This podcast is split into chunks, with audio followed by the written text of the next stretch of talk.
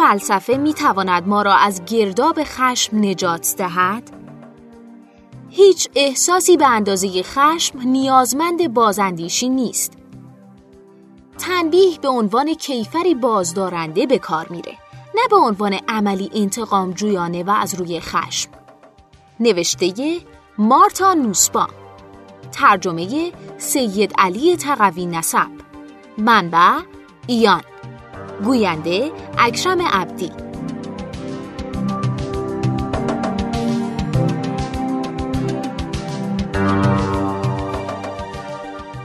در بین تمام احساساتمون هیچ احساسی به اندازه خشم نیازمند بازندیشی جدی و روشن ما نیست.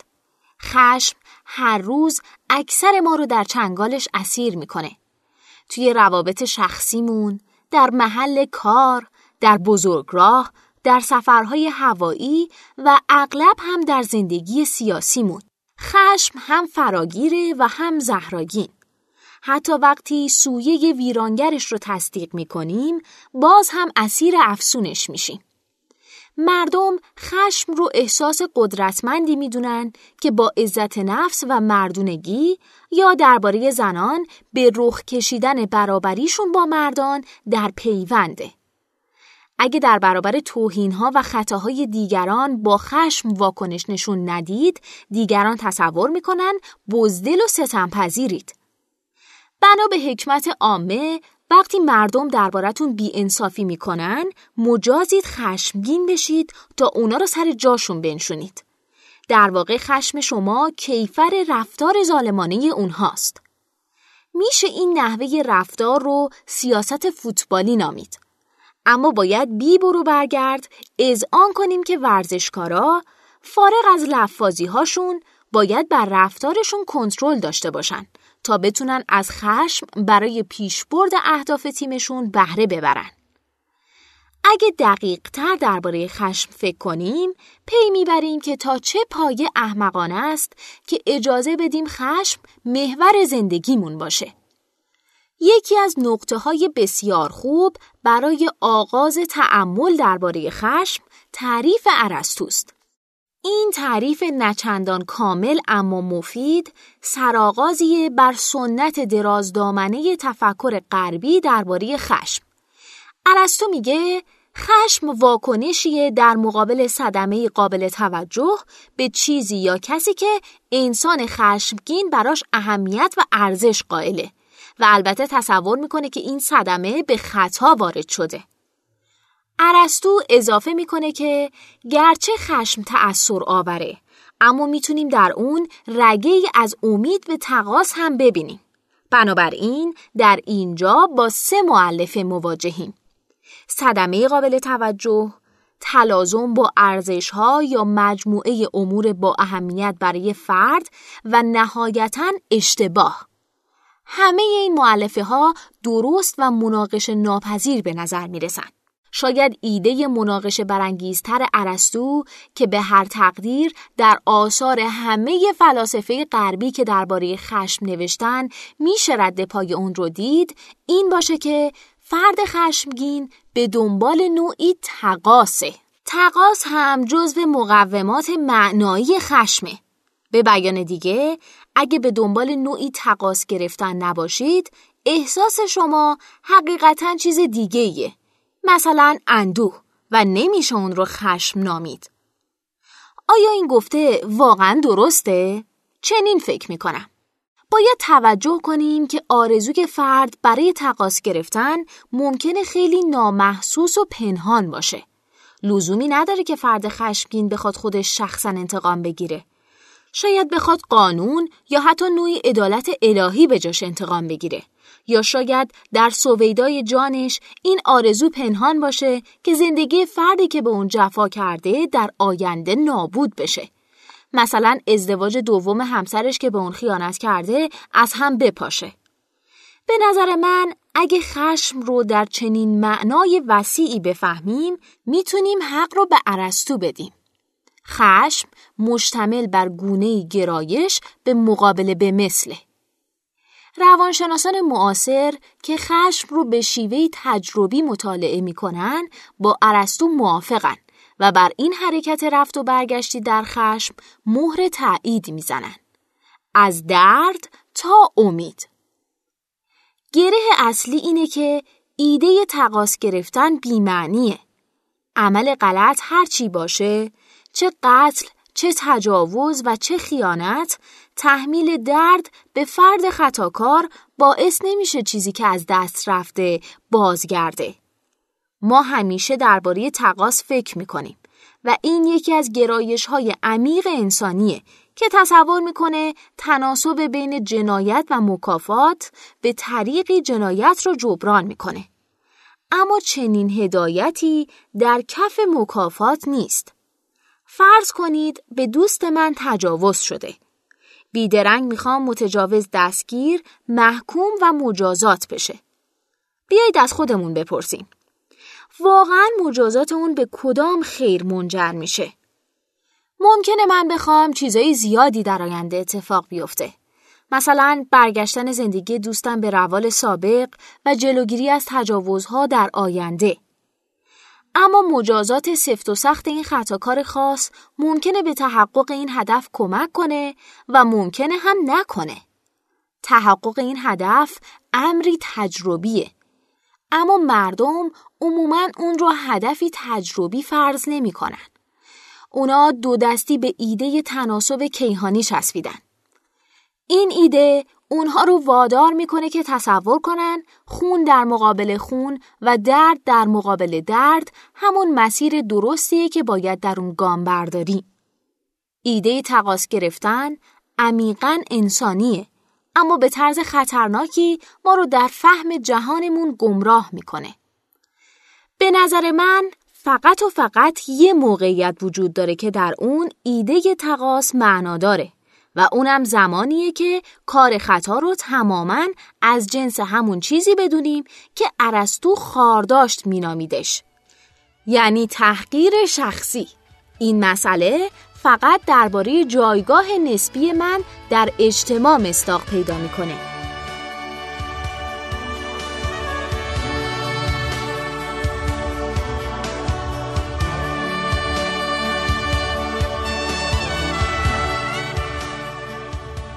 اگر مشکل نه نفس بیعدالتی بلکه شیوهی باشه که بیعدالتی به اون وسیله جایگاه من رو در سلسله مراتب اجتماعی تحت شعا قرار میده در این صورت با تحقیر خطاکاران حقیقتا به چیزی رسیدم. یعنی با پایین کشیدن دیگری خودم رو بالا کشیدم. اگر مرتبه اجتماعی یگان دغدغه منه دیگه نیازی نیست به خودم زحمت بدم تا درباره مسائلی مثل این فکر کنم که آیا میشه با تنبیه خطاکار حقیقتا به سعادت واقعی دست پیدا کرد یا نه. فرد آسیب دیده که واقعا خشمگینه در جستجوی تلافی کردنه. به نظر من دیر یا زود به سراحی می‌رسه. مسیر اول مسیر جایگاه اجتماعیه که در اون فرد تصور می‌کنه که همه چیز درباره خودش و مرتبه اجتماعیشه. در اینجا پروژه تقاس گرفتن معنا داره. اما هیته هنجاری عمل فرد خودمهورانه و به طرز بسیار زننده تنگ نظران است. مسیر دوم فرد توجهش رو معطوف به خطای اولیه یعنی تجاوز، جنایت و غیره می‌کنه و با این تصور که زجر دادن خطاکار واقعا اوضاع رو بهتر می‌کنه به دنبال تقاس گرفتن میره. در اینجا هیته هنجاری عمل فرد در مسیر درستی قرار داره اما منطق تفکرش بیمعناست. مسیر سوم اگر فرد اقلانیت به خرج بده بعد از بررسی و کنار گذاشتن دو مسیر قبلی پی می‌بره که مسیر سومی هم به روش گشوده است که پیمودنش به سود هم است. اون می‌تونه توجهش رو معطوف به آینده کنه و کاری کنه که از منظر امور در آینده هم معنا داره و هم مفید. این مسیر شاید به تنبیه خطاکار برسه. اما مسئله اینجاست که در اینجا تنبیه به عنوان کیفری بازدارنده به کار میره نه به عنوان عملی انتقام جویانه. پس دعوی رادیکال من به اختصار اینه. زمانی که خشم معنا داره یعنی مسئله جایگاه اجتماعی گرایش تلافی جویانه اون از منظر هنجاری مسئله آفرینه. چون معطوف کردن تمام فکر و ذکرمون به جایگاه اجتماعی مانعی بر سر راه طلب خیرهای ذاتی. همچنین زمانی که خشم از منظر هنجاری موجهه چون تمرکزش معطوف به خیرهای انسانی مهمیه که آسیب دیده است اون وقت گرایش تلافی جویانش بیمعنیه و به همین دلیل مسئله آفرینه. بذارید این تغییر جهت تمرکز رو گذار بنامیم. ما در زندگی های شخصی و سیاسیمون شدیداً نیازمند گذار هستیم. چون ایده های جایگاه اجتماعی و تقاس گرفتن این هیته ها رو به سیطره خودش در آورده. گاهی اوقات ممکنه فردی احساسی داشته باشه که خود مشتمل بر ایده گذار باشه. محتوای تام این احساس از این قراره. چه نفرت انگیز! نباید این اتفاق دوباره بیفته. این احساس رو گذار خشم مینامیم که معضلات مربوط به خشم متعارف رو نداره. اما خیلی از مردم دست به گریبان همون خشم متعارفن و خواسته حقیقیشون زجر کشیدن خطاکاره. بنابراین گذار نیازمند تلاش اخلاقی و بیشتر سیاسیه. گذار مستلزم اقلانیت رو به آینده و روحیه بخشش و همکاریه. نبرد علیه خشم اغلب نیازمند خودنگری در انزواست.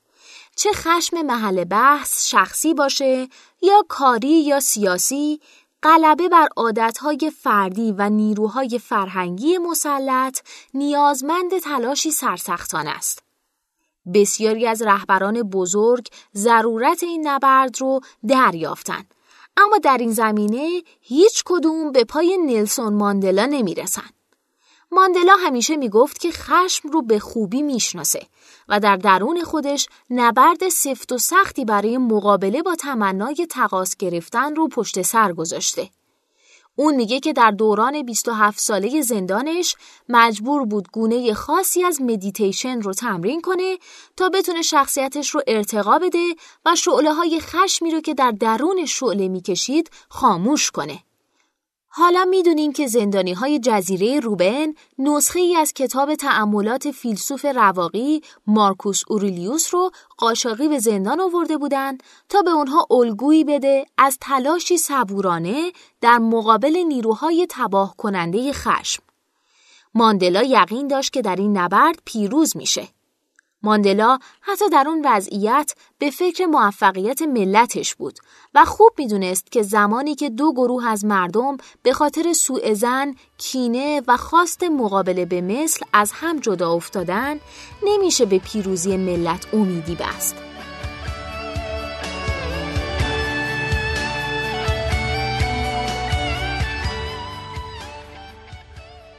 همکاری و مشارکت شرط ضروری تبدیل شدن به ملتی واحده ولو خاطیان مرتکب اشتباهات وحشتناکی شده باشند. پس او در زندان تنگ و تاریکش دست به کارهایی زد که رفقای همبندش اونها رو نامعقول می‌دونستن. اون زبان آفریکانس رو یاد گرفت. شروع به مطالعه فرهنگ و نحوه تفکر بیدادگرانی کرد که اون رو به زندان انداخته بودند و با زندانبانهاش دوست شد تا در عمل مشارکت و همکاری رو بیازماید. بخشش و دوستی با اعمال گذشته توجیه نمیشن. اونها برای پیشرفت آینده ضروریان. ماندلا همیشه چنین قصه ای تعریف می‌کرد. خورشید و باد با هم مسابقه گذاشتن که چه کسی می‌تونه کاری کنه تا شولای کولی خونه به دوش رو به دست بیاره. باد با تمام توان شروع به وزیدن می‌کرد. اما کولی فقط شولاش رو محکمتر به دور خودش میپیچید. بعد خورشید شروع به تابیدن می‌کرد. ابتدا ملایم و کم کم شدید. مسافر کم کم شولاش رو از دور خودش باز می‌کرد و در آخر اون رو به کناری میگذاشت. ماندلا می‌گفت رهبران هم باید همینطور عمل کنند. اونها باید تفکر ناظر به تلافی رو فراموش کنن و بنای آینده رو شکل بدن که بر بنیاد صمیمیت و مشارکت بالا رفته باشه. ماندلا واقع بین بود. اون مثل گاندی تصور نمی کرد که میشه با خنده هیتلر رو به آدم دیگه بدل کرد و می‌دونست که در وضعیت استراتژیک اگه سیاست عدم خشونت شکست بخوره میشه از خشونت استفاده کرد. نه به خشم لزوما به معنی نه به خشونت نیست. اگرچه گاندی تصور می‌کرد این دو به یک معنان. البته گاندی می‌دونست معنای ملت واحد چیه و باید چه روحی رو در کالبد یک ملت نوخواسته دمید. با این حال در پشت توسل استراتژیک به خشونت همواره منظره مردمی در حال گذار وجود داره که چشم از تقاس برگرفتن و به آینده مشترکی دوختن که با در نقاب کشیدن کارهای ظالمانه و نفرت انگیز رخ می نماید. موقعی که کنگره ملی آفریقا در آستانه پیروزی بود، اعضاش بارها به فکر تلافی افتادن. خواستشون طبیعی بود. اونها سالها تحت شدیدترین ستمها قرار داشتن. با وجود این ماندلا خواسته اونها رو نپذیرفت. اعضای کنگره ملی می‌خواستن سرود ملی آفریکانس ها رو با سرود جنبش آزادی جایگزین کنند. اما ماندلا اونها رو قانع کرد که به جای این کار سرودی رو انتخاب کنند که شامل سرود آزادی به سه زبان آفریقایی، قطعی از سرود آفریکانس ها و قسمتی به زبان انگلیسی باشه. این سرود همکنون سرود ملی آفریقای جنوبیه. اعضای کنگره ملی آفریقا می‌خواستن جواز تیم ملی راگبی رو لغو کنن.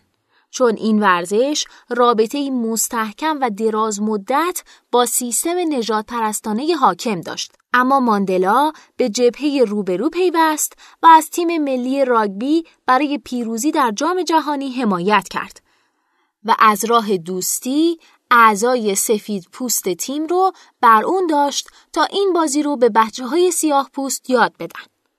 اون رو متهم می‌کردن که فقط می‌خواد رویه خوب آدم ها رو ببینه و اون پاسخ می‌داد وظیفه شما اینه که رفتارتون رو با انسانها بر این مبنا تنظیم کنید که اونها انسانن و نه فرشته. ماندلا رو نه جذبه تقاس فریفت و نه وسوسه رتبه اجتماعی. اون هیچ وقت خودش رو بالاتر از این نمی‌دید که دست به کارهای بی اهمیت بزنه. همچنین هیچ وقت از جایگاهش برای تحقیر دیگران استفاده نمی کرد. قبل از آزادی ماندلا رو به خانه نیمه کاره منتقل کردن تا باقی زندانش رو در اونجا بگذرونه. اون در اونجا مدام با زندانبانی که آشپز شخصیش بود درباره موضوعاتی پیش پا افتاده حرف می‌زد. مثل اینکه چطور میشه ظرفا رو تمیزتر شست. اون میگه وظیفه خودم می‌دیدم که تنش بین خودم و اون رو کاهش بدم. و کاری کنم که اون به هیچ عنوان از اینکه شغلش اینه که باید برای فردی زندانی غذا بپزه و بعد ظرفاشو بشوره کینه ای از من به دل نگیره. پیشنهاد کردم که ظرفا رو بشورم اما قبول نکرد. گفت شستن ظرفا وظیفه اونه. گفتم نه باید این وظیفه رو تقسیم کنیم. بارها اصرار کردم و اون بارها صادقانه گفت که خودش این کار رو انجام میده. دست آخر مجبورش کردم. به معنی دقیق کلمه مجبورش کردم به من اجازه بده که ظرفا رو بشورم. ما رابطه خیلی خوبی داشتیم. واقعا رفقای بینظیری بودیم. زندانبان سوارت یکی از دوستان بسیار خوب منه.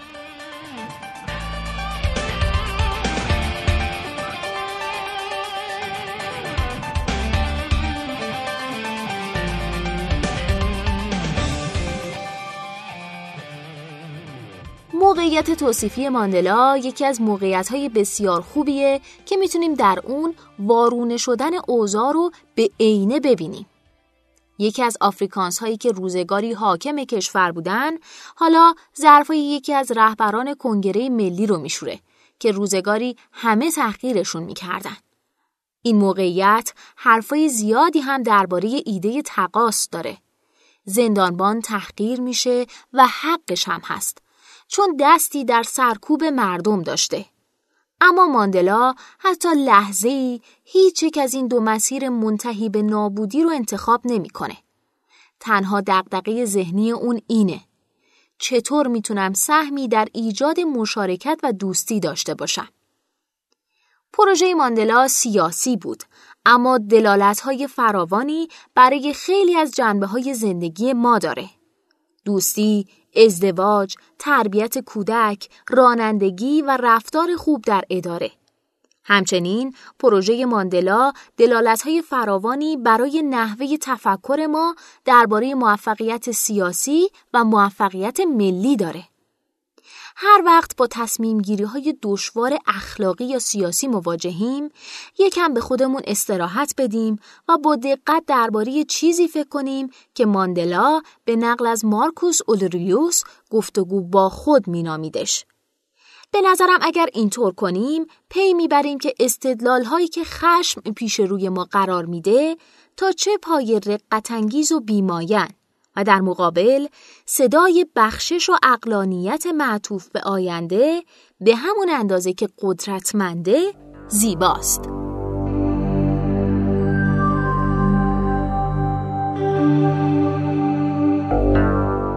پادکست ما اینجا به انتها رسید ممنونم که با من همراه بودید شما هم اگه ایده جالبی دارید که فکر می‌کنید می‌تونه برای بقیه جذاب باشه اون رو در قالب یه فایل صوتی در سایت شنوتو با دیگر دوستان به اشتراک بگذارید. ممنونم.